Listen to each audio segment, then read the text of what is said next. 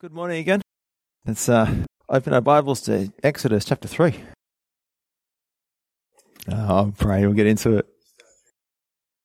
Father, thank you for this um, beautiful day you've given us. Thank you for your word. And we just pray you'll help me to only speak what is true.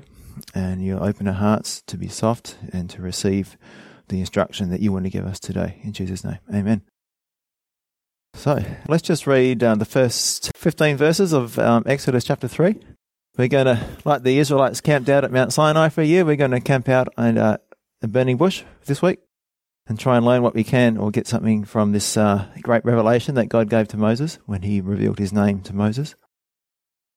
So it says, Now Moses was tending the flock of Jethro, his father in law, the priest of Midian, and he led the flock to the back of the desert and came to Horeb the mountain of God. And the angel of the Lord appeared to him in a flame of fire from the midst of a bush. So he looked, and behold, the bush was burning with fire, but the bush was not consumed. Then Moses said, I will now turn aside and see this great sight, why the bush does not burn. So when the Lord saw that he turned aside to look, God called to him from the midst of the bush and said, Moses, Moses. And he said, Here I am. Then he said, Do not draw near this place. Take your sandals off your feet, for the place where you stand is holy ground. Moreover, he said, I am the God of your father, the God of Abraham, the God of Isaac, and the God of Jacob. And Moses hid his face, for he was afraid to look upon God. And the Lord said, I have surely seen the oppression of my people who are in Egypt, and have heard their cry because of their taskmasters for I know their sorrows. So I have come down to deliver them out of the hand of the Egyptians, and to bring them up from that land to a good and large land, to a land flowing with milk and honey, to the place of the Canaanites, and the Hittites, and the Amorites, and the Perizzites, and the Hivites, and the Jebusites. Now therefore, behold, the cry of the children of Israel has come to me, and I have also seen the oppression with which the Egyptians oppress them. Come now, therefore, and I will send you to Pharaoh, that you may bring my people, the children of Israel, out of Egypt. But Moses said to God, Who am I that I should go to Pharaoh, and that I should bring the children of Israel out of Egypt? So he said, I will certainly be with you, and this shall be a sign to you that I have sent you. When you have brought the people out of Egypt, you shall serve God on this mountain. Then Moses said to God, Indeed, when I come to the children of Israel and say to them, The God of your fathers has sent me to you, and they say to me, What is his name? What shall I say to them? And God said to Moses, I am who I am. And he said, Thus you shall say to the children of Israel, I am has sent me to you. Moreover, God said to Moses, Thus you shall say to the children of Israel, The Lord God of your fathers, the God of Abraham, the God of Isaac and the God of Jacob, has sent me to you. This is my name forever, and this is my memorial to all generations. Now, I feel a bit nervous talking about this because it feels like I'm on holy ground talking about the name of God. So, first of all, the angel is Jesus himself. Okay? The angel is God. And skip down to verse 11. Moses says, Who am I that I should go to Pharaoh? Remember, just briefly, we did this, uh, talked about this last week, but initially Moses was going, Yep, I'm the man. I'm doing it all myself. I know exactly what to do. I've got all this education. I've got all this military preparation. I've got all this life experience of being a leader. I can do this. And he, as you know, he failed dismally. He had to run for his life after killing the Egyptian. Now he says, instead of here I am, or I'm your guy. Now he says, Who am I? The self confidence is gone. And in its place is a brokenness, a depth, a richness, a humble dependence. He is contrite. Now, I looked up the definition of contrite because we read this and we know it means to be humble, but it means more than being humble. You ready? It's not a nice word, all right? It means to have been broken, crushed, beaten to pieces, ground to dust, bruised, or shattered.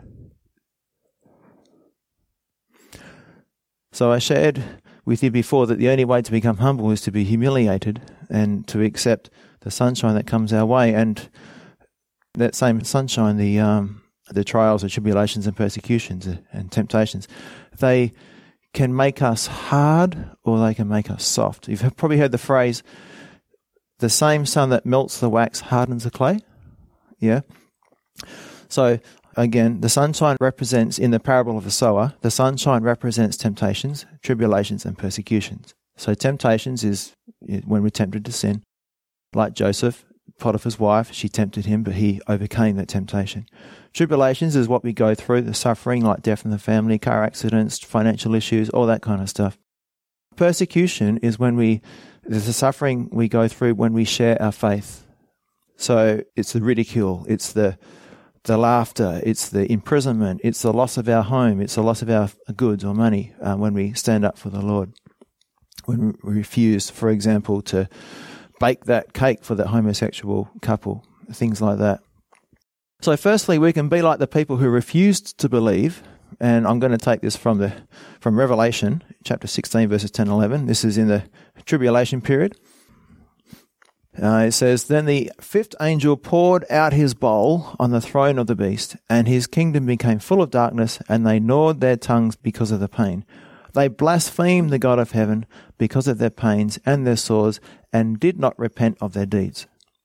So, the message here um, is that the people chose to harden their hearts even more against God. They complained, they became bitter and angry towards God. So that's one way we can respond towards when, when the sunshine comes, when the, the temptations, the tribulations, and the persecution comes our way. We can give up, we can complain and get bitter. We can blame God for all these hard things that happen to us. The other way of responding to these things is by humbling ourselves. And I'd like you to read, look this one up. It's Psalm 51. We're going to read the first 15 verses. And I want you to notice David's contrition. Okay, David's humility. David humbles himself and throws himself on God's mercy.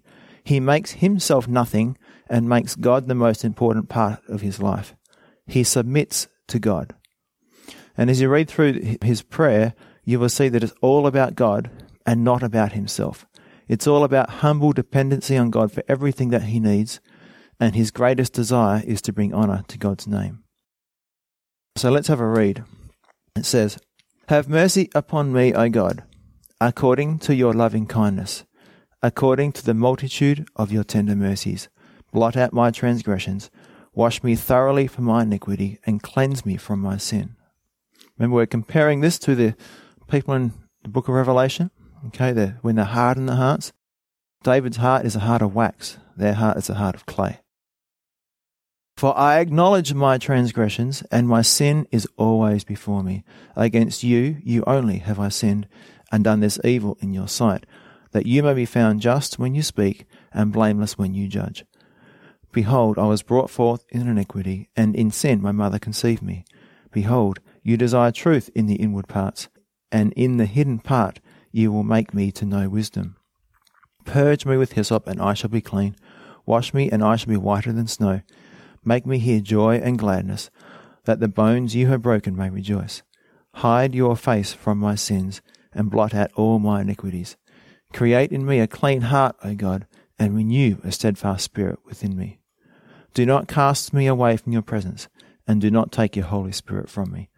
Restore to me the joy of your salvation, and uphold me by your generous spirit. Then I will teach transgressors your ways, and sinners shall be converted to you. Deliver me from the guilt of bloodshed, O God, the God of my salvation, and my tongue shall sing aloud of your righteousness. O Lord, open my lips, and my mouth shall show forth your praise. For you do not desire sacrifice, or else I would give it. You do not delight in burnt offering. The sacrifices of God are a broken spirit, a broken and, what does it say? A contrite heart. A heart that's been smashed, ground to pieces. These, O God, you will not despise. Now, the background to that passage is David has been suffering for about a year. He's been, um, God has been disciplining him in a big way, and his response is to soften his heart. He is contrite. Another passage which helps us to understand contrition is Luke chapter 18, verses 9 to 14. So if you look that up, This is a parable, and it's all about being self righteous or trusting in your own righteousness versus trusting in God's righteousness. So, Luke chapter 18, verses 9 to 14.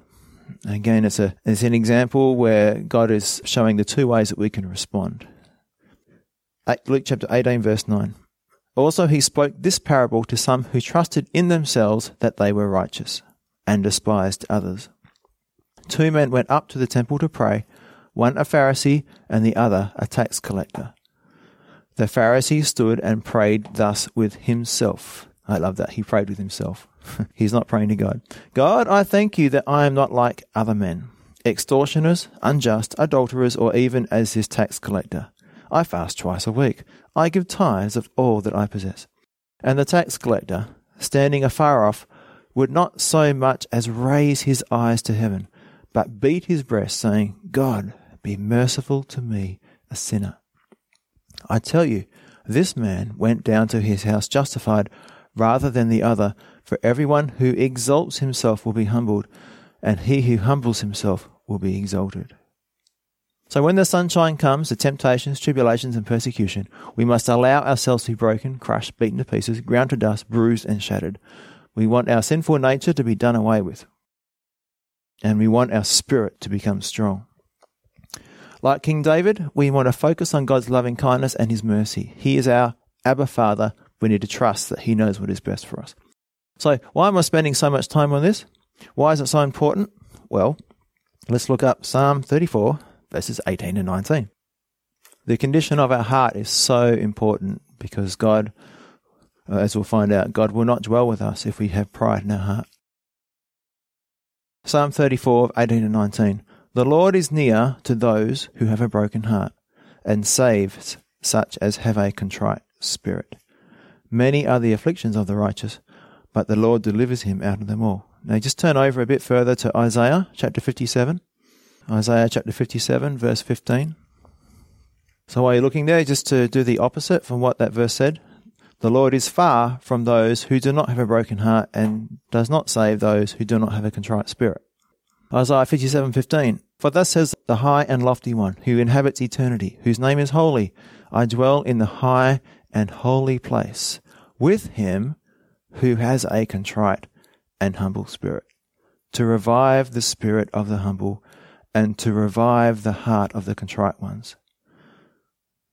God breaks us so he can heal us and when we heal, we're stronger, we're changed. And I turn a couple more chapters, Isaiah chapter 66, verse 2. Isaiah 66, verse 2 says, For all those things my hand has made, and all those things exist, says the Lord. But on this one I will look, on him who is poor and of a contrite spirit, and who trembles at my word. So, why is this important for us? Because we're going to read this um, passage about God revealing himself to Moses. But if we want to have a relationship with God like Moses did, we have to have a, the right heart. We have to have a contrite and humble spirit. Pride is our worst enemy. As Hebrews says, our hearts can be so easily hardened by the deceitfulness of sin. If our heart is hard, then God is far from us. I'm not talking about salvation here, I'm just talking about practically, okay, emotionally. But if our heart is soft, broken, and crushed and contrite, if we are willing to acknowledge our utter helplessness and sinfulness and a need for Him, then our hearts will be close to His. We will experience a closeness to God that will cause others to say, I'll just read this. Look, he answered, I see four men loose, walking in the midst of the fire, and they are not hurt. And the form of the fourth is like the Son of God. And the satraps, administrators, governors, and the king's counselors gathered together. And they saw these men on whose bodies the fire had no power. The hair of their head was not singed, nor were their garments affected, and the smell of fire was not on them. Nebuchadnezzar spoke, saying, Blessed be the God of Shadrach, Meshach, and Abednego, who sent his angel and delivered his servants who trusted in him. And they have frustrated the king's word and yielded their bodies, that they should not serve or worship any god except their own God. Therefore I make a decree that any people, nation, or language which speaks anything amiss against the God of Shadrach, Meshach, and Abednego shall be cut in pieces, and their houses shall be made an ash heap, because there is no other God who can deliver like this. So, this is what God promises those who have a contrite spirit. Temptations, tribulations, and persecutions will have no effect on our spirit. It's like a plane flying, you know. The law of aerodynamics overcomes the law of gravity. If we have a humble heart, we will overcome. Our faith, our hope, and our love will remain. We will go through the valley and come through stronger, and our love and dedication to the Lord will be clear to all. And most importantly, God is glorified. Now, God never said it would be easy. Yes, it's going to hurt. But would you rather be the one walking around in the fire, in the fiery furnace with the Lord, or be bowing down to the golden statue listening to beautiful music, but feeling empty and dry inside? Okay, this is a story in Daniel of the three friends, and the king says to bow down when the music plays to this statue, and they said, No, we can't bow down to anyone but God. So, are you willing to walk the narrow, difficult road that leads to life, or will you compromise and take the easy road? Will you resist temptation? Will, will you yield? Will you accept the tribulations that come your way and remain content, still praising the Lord? Or will you complain and become bitter? Will you gladly accept the persecution that comes when we share our faith, stand up for what we believe? Or will you remain silent? Will your fear keep you silent? So, again, why am I saying all this? Why is this so important? Because if we are not contrite, broken, humble, bruised, ground to dust, then we will never come to the place in our lives where Moses is now. For him, he's 80 years old, standing before the burning bush. We will never experience this kind of revelation of God to us personally. We can read about who God is, we can learn about who God is, but we will never experience who God is. We will remain spiritually poor. Outwardly, we may have everything and we may be happy, but inwardly, our spirit is dry and weak. So, we're about to study one of the most important verses, in my opinion, in the entire Bible, where God further reveals his character to us in a big way. But it won't do you any good if your heart is hard. Your heart has to be soft. So Moses has been in his own furnace in the desert. Everything that was important to him has been stripped away his people, his mission or purpose in life that was to deliver the Israelites, his authority, his wealth, his Israelite family, his Egyptian family, um, his future as the next Pharaoh, they're all gone. But now he's learned to trust in the Lord. He's learned to be content in his circumstances, being a part of one of the most lowly families in that country, and now he's experiencing a deeper revelation of who God is. And that's because God dwells with those whose hearts are contrite, broken, and humble. This is all part of our sanctification, that the breaking of us, okay, is the destruction of our sinful nature and the strengthening of our spirit. So I, I challenge you today to humble yourselves before God. Make the decision to make God the most important part of your life and Lord of your life. Jesus said in Luke 7:46, but why do you call me Lord, Lord, and not do the things which I say? So set your affections on him, love him with all your heart, and you won't regret it. Now, you might say to me, I already have. Well, I'm going to tell you that I believe there's always more to give. There's always more to surrender. Go deeper. Don't be satisfied with your relationship with God as it is now. God always is wanting to reveal more of himself to you. This life is not stagnant. If we're not walking forwards, we're walking backwards. You've got to fall deeper in love with the Lord. Pursue Him. Just like you pursue your husband or your wife or your friend in that relationship, pursue the Lord. Look for a deeper relationship with Him. So now we're going to look at verse 13 to 14. Then Moses said to God, Indeed, when I come to the children of Israel and say to them, The God of your fathers has sent me to you, and they say to me, What is his name? What shall I say to them? And God said to Moses, I am who I am. And he said, Thus you shall say to the children of Israel, I am has sent me to you. So the word God is like a title, if you can think of it like that. Like uh, Mr. Prime Minister or Your Highness, it's a reverential title. Moses is not asking for God's title, he's asking for his name. Okay? So when you are close to someone, when you're more intimate with someone, you don't say, oh, Mr. You actually call them by their first name. And that's what Moses is seeking. He's seeking a, a more intimate relationship with God. So he wants the same from us. He wants us to ask God to reveal himself to us. As we are going through the trials, as you face your fears and share your faith with a friend, as God reveals His will for your life, ask God to reveal Himself to you, and you will find that He is all you need Him to be for you at that time. He will never leave you wanting. So, at the age of 80, Moses is given this massive, monumental task. What's he asked to do? Take the children of Israel out of Egypt. And he says, Who am I? And God says, Certainly I will be with you. In other words, the question isn't who are you, but who's with you? And the answer is I am. God is with us. Like Moses, we might say, Who are we? Or who am I? And as God says to Moses, the Lord says to us, the issue isn't who you are, but who's with you. Now, about 1,500 years later, Jesus said to his disciples, Go into the world and preach the gospel. Make disciples and baptize them in the name of the Father, Son, and Holy Spirit. Jesus commissioned his disciples, and guess what? We're his disciples. Okay? The baton is being passed on, so to speak. Jesus has commissioned us as his disciples to set people free. Now, our response to this should be who am I to do that? That's too hard. I can't do it. Just like Moses said. We are called to set people free. Uh, we are Christ's ambassadors pleading with God, with them that they can be reconciled to God, discipling them so they can grow in their faith and love for God. And again, who are we to do this massive monumental task? And what did Jesus say to the disciples? Lo, I am with you even to the end of the world. So we have the same task that Moses did, and we have the same help that Moses had. And I think that's really awesome. God is with us, and that's all we need. Philippians 4:13, I can do all things through Christ who strengthens me. And there's other things that we need to be able to do which we can't do on our own.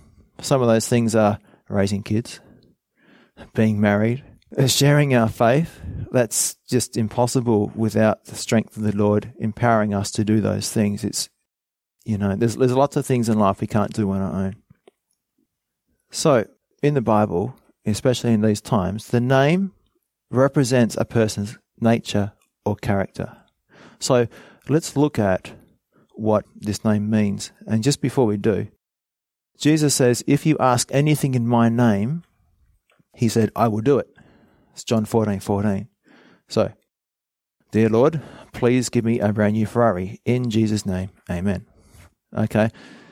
So, obviously, I'm not going to get a brand new Ferrari, right?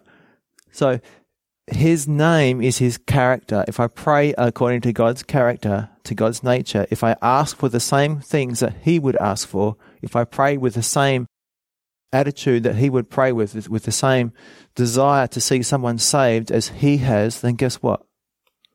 My prayers will be answered. If you commit yourself to the Lord, He will give you the desires of your heart. It's not just a phrase like in Jesus' name. It's not. It's a phrase we take on to the end of our prayers. It's not over and out. It's praying in harmony with His heart and His character, praying as He would if if He were in our situation. So, in asking God's name, Moses is basically saying, What is your nature?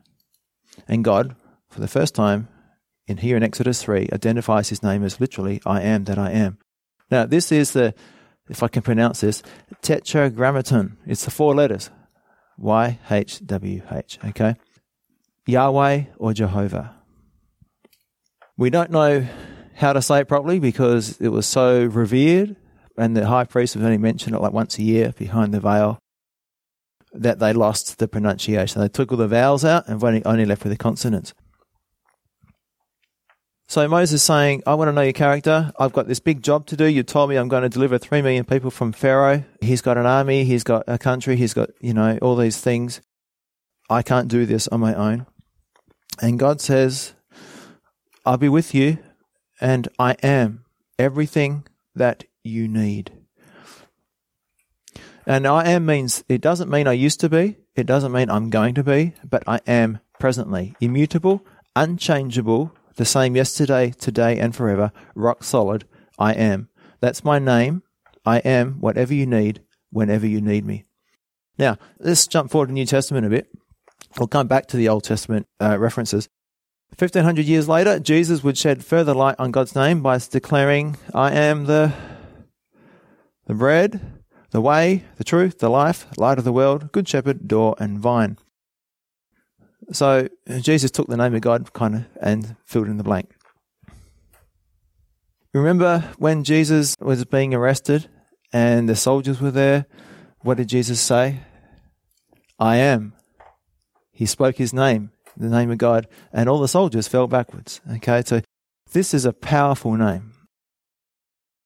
Now, it doesn't mean I give. Okay, it means I am. So I'll give you a, what show you the difference here. It doesn't mean that I give bread, I give deliverance, I give strength, I give healing. No, it's more than that.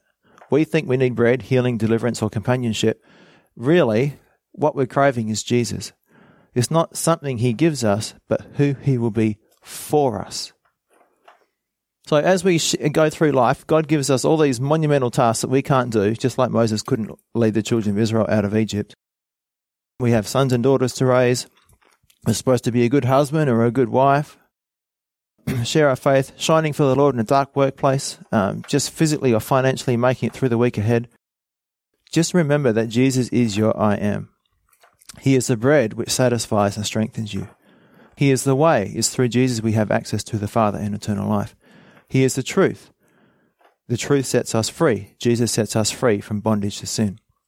He is the life. It is through Jesus that we receive abundant and eternal life. He is the good shepherd who laid down his life for you. Jesus will guide you and keep you wherever he leads you. He is the light of the world. With Jesus, we don't have to walk in darkness, but have the light of life. He is a door. In Jesus, with salvation, we must enter in just like Noah entered the ark, and God sealed them inside. He is the vine. And it's as we abide in Jesus that we can bear much fruit. Without him, we can do nothing. It is only when we bear much fruit that our joy will be full. So, here's some more. I'm going to give you one of these at the end, but for now, I'm just going to read from. it. If I give it to you, you'll be like reading this while I'm talking. Teacher experience. So here's a couple. I won't read all of them. Jehovah Nissi, the Lord is my banner. And then there's Jehovah Rapha, the Lord who heals. Jehovah Rohi, the Lord is my shepherd. Jehovah Sabaoth, the Lord of armies, or the Lord of hosts. Jehovah Shalom, the Lord is peace. The Jehovah Shammah, the Lord is there, the Lord is my companion. Jehovah Tsidkenu, the Lord our righteousness. And then you've got I am, the one who is the self existent one. He never changes. His promises never fail. When we are faithless, He is faithful. We need to obey Him. I just want to focus on one, like for an example, Jehovah Nissi. The Lord is like banner. The background to this revelation of God's character is when the Amalekites were fighting the Israelites. They came along and they snuck up behind them and they basically killed a few of them and like a raid, okay, like guerrilla tactics. And then God said to Moses, I want you to fight the Amalekites. And so Moses said, okay. And then he was up on top of the hill with his staff in the air. And any time the staff went down, they were losing. And any time the staff went up, they were winning. So the Lord there demonstrated that He is the banner, He is our victory. Okay. Now, what does the Amalekites represent? It's the flesh. God said you will have perpetual warfare with them until the end. So the Amalekites represent the flesh. Jesus is our victory over sin, the flesh, the world, and the devil. So he is our victory. He doesn't give us a victory. He is our victory as we come to him. That's just one that we can look into. And I'm going to leave this with you so you can do that yourself. If you're feeling lonely, there's Jehovah Shammah. The Lord is there. The Lord is my companion. God's presence is not limited or contained to the tabernacle or temple, but He's with us. He's with everyone who loves Him and is seeking Him. So again, the issue today isn't loneliness or cancer or finances or relationships. The issue is a revelation of the nature and presence of God the Father. He will be all you need and He'll make Himself known to you personally. All you have to do, as what Jesus says, to keep on asking, seeking, and knocking with a contrite and humble heart. Don't give up. Now, I just want to explain quickly the difference between intellectually knowing about this and then experiencing it. So, for example, a Christian may be in bondage to sin, falling again and again. It could be lust, drugs, alcohol, pornography, video games, violence, lying, stealing, gossiping, or unforgiveness. Now, they know from the Bible, from going to church, from reading the Bible themselves, whatever, that Jesus is the truth and that he sets them free from bondage. Jesus said that, it's a promise. But they haven't experienced Jesus as the truth because if they had, they would be free. Make sense? So, when they humble themselves and submit themselves to God's will, trusting in Him, overcoming the sin, only then will they have truly experienced Jesus as the truth who sets them free. Again, the Old Testament version of Jesus is the truth who sets you free is Jehovah Nissi, the banner, the victory, freedom over the world, the flesh, and the devil. So if you're still in bondage to sin, then similarly you haven't experienced God as Jehovah Nissi. God is waiting for that time when your heart is contrite and humble, and you will seek Him as the truth or Jehovah Nissi. What about the Christian who is worldly and caught up with the things of the world, like family, career, finances, they're chasing money, all things like that. On the inside, they are hungry and thirsty, they're unfulfilled. But when they humble themselves and submit themselves to God's will, trusting in Him, only then will they have truly experienced Jesus as the bread of life. Whoever eats this bread will never hunger. What about someone who's going through trials? It could be death in the family or financial hardship or anything like that. If they haven't submitted to God's will and learned contentment in those situations, if they are still worrying and stressed out, then they have never experienced God as Jehovah Shalom. The Lord is peace. So these are all precious promises. There's no doubt about that. But have you put them to the test? God gives us the sunshine, the temptations, tribulations, and persecutions, so we can experience Him in these ways personally and intimately. Those who experience God in these ways through their afflictions all say, I wouldn't have it any other way. God is longing to reveal more and more of himself to us. But generally, this only happens through hard times.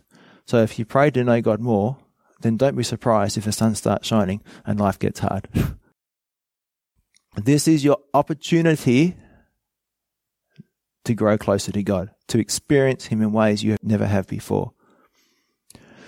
Don't fight it. Submit to God and trust Him. He won't let you down. So I just want to, as a comparison, so you might help you get this. As you're getting to know someone, you know, you're talking to them and, and suddenly they say, Oh, I'm going to music practice. And you say, Oh, do you play music? I didn't know you're a musician. I didn't know you were gifted in music. And then you're talking again and they start, grab a pencil and start drawing something. Oh, wow, you're an artist too. And you're discovering all these things. And as you, when you get married to someone, you discover lots of things about people. And your kids, you discover lots of things about them as they grow up too. And in the same way, God wants us to discover Him. But we need to also prepare for the hard times. Don't wait for the hard times because if we don't prepare for them, they're going to be a lot harder to get through. Now, when I was playing basketball, we were playing two on two the other day, and one of the older staff members, he comes, oh yeah, oh, oh he was really keen. I'll join in. I'll join in. Ten minutes into it, it's like, oh, can we have a break? He just wasn't prepared he wasn't fit. He was keen, but he wasn't fit. Okay, so how do we prepare ourselves for the battles? How do we prepare ourselves to be strong in the trials? Well, get into the Word daily, pray daily, fellowship regularly, and that will strengthen you. You are feeding your spirit to become strong. And then you can endure, you can go the distance without giving up when the times get tough. And I'd like to finish with a personal story. Uh, I struggled with lust all my teenage years, and I just could not overcome it. Um, I knew it was wrong. I didn't want to do it. I hated it. I hated who I was and what I was doing.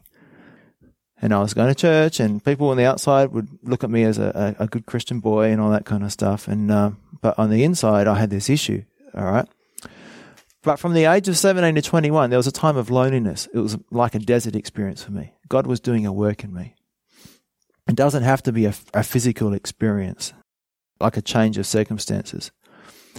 There was a change going on in my heart. A work had begun. God was breaking me. He was breaking my prideful and hard heart. Now, I remember distinctly two times, even today, when I was in tears, broken before God, submitted to God.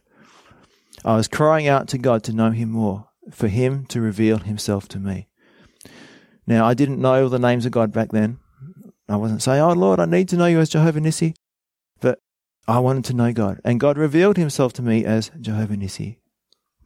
I now look back and I realize that this was the one of the periods in my life when I was being smashed, bruised, ground to dust, beaten to pieces, shattered, humbled, and broken. It was not a pleasant experience. But the result is, as I just said, I experienced God in a practical way as Jehovah Nissi. The Lord is my banner, my freedom and victory over the flesh, the world, and the devil. What a change. My lustful desires were exchanged for a desire to know God more, to be in the Word. It wasn't boring anymore. I actually started reading it through, and I've been doing that ever since. And my morning devotions became the most important and joyous part of my day instead of something I had to push myself to do every now and again. The Bible came alive to me, and the feelings of remorse, discouragement, and disappointment and frustration were replaced with joy. Sometimes God will change your circumstances to put you through these things, but as I said last week, and in my personal experience, in this experience, my circumstances didn't change, but God started doing a work inside. And there was other things going on too. I had to, there was unforgiveness I had to deal with and, and lots of stuff. God wants us to know Him in a more personal way. And I just repeat, you might say, well, I've already humbled myself. I already love the Lord. But Paul said in Ephesians that he prayed for us that we may know the height, the length, the depth, and the width of the love of Christ. So we want to, have, we should have a desire to fall more in love with Jesus. Father, I thank you that, Lord, you are just limitless. Lord, you are the Almighty God. Lord, you are everything that we need you to be. And Lord, we're all going to experience you in different ways. We're going to, some people, it's going to be that comforter, that companionship in, in times of loneliness. Some people, it's going to be victory over sin. Some people, it's going to be uh, whatever they need you to be at that particular time, Lord. And uh, you're everything to everyone. And uh, I just pray that you just give us that desire to realize that you're, like Ezekiel said, we can be in the river up to our ankles, or we can be in the river up to our knees, or we can be in the river up to our waist, or we can be in the river and it's over our head, and we can completely immersed. And uh, I just pray that we can completely immersed in your love, that we can let go, we can let go of the fear, and we can just hold on to you. And Lord, you will just uh, reveal more of yourself to us as we humble ourselves before you. In Jesus' name, amen.